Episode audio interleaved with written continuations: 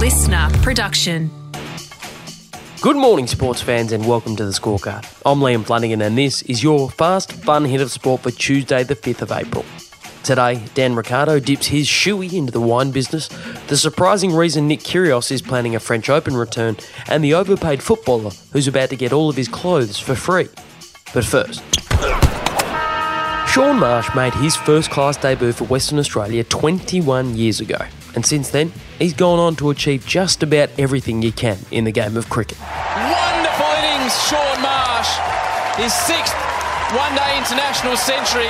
Runs in every format for his country, Big Bash titles, and the pride of captaining his state.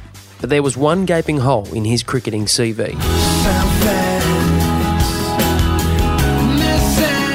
It's been 23 years since Western Australia last won the Sheffield Shield, but yesterday, at the WACA against Victoria, that drought ended for the state, and Shaun Marsh checked the final box on his cricketing wish list. That's pretty emotional, to be honest. I had a few tears, and I shed a few tears, and um, yeah, I guess the, the reality of uh, what was about to happen was starting to sink in, and yeah, I was, like I said, I was just so proud. Having secured more bonus points than their opponents in the regular season, Western Australia only needed a draw in the final to claim the Shield, and after Aaron Hardie guided the home side to a lead of 480 by the end of the first session on the final day, Marsh and Victorian captain Peter Handscomb shook hands and agreed that a draw was the only possible result. It's the right thing. It's inevitable. So WA get their Shield, and Marshy gets his win.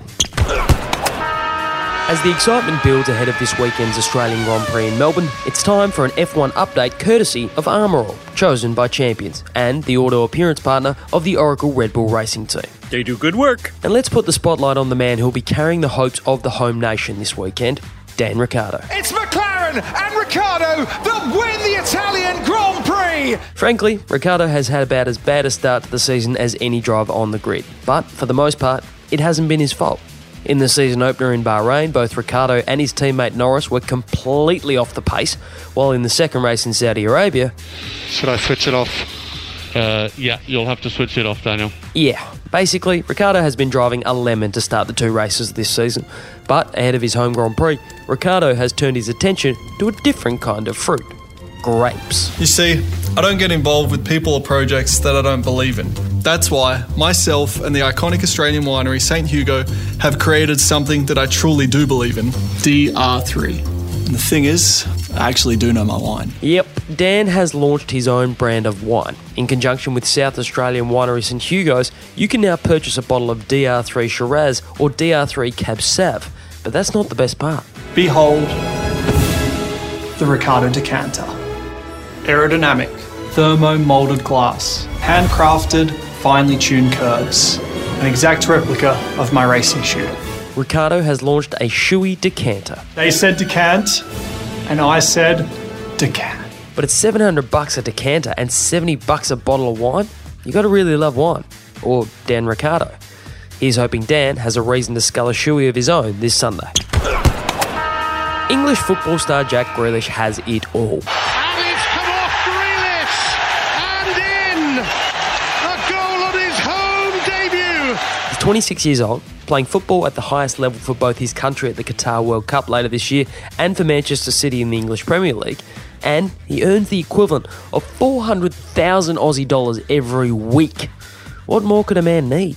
Gucci gang, Gucci gang, Gucci gang, Gucci gang, Gucci gang, Gucci gang, Gucci gang. Well, if reports are to be believed, Grealish is about to sign a deal to become an official ambassador for Italian fashion brand Gucci. The contract would see Grealish paid a reported $1.7 million, I just need more money. and basically, he just need to keep doing what he already does for free. And that's wear Gucci stuff. Sounds like nice work if you can get it. Things we do for love, the things we do for love.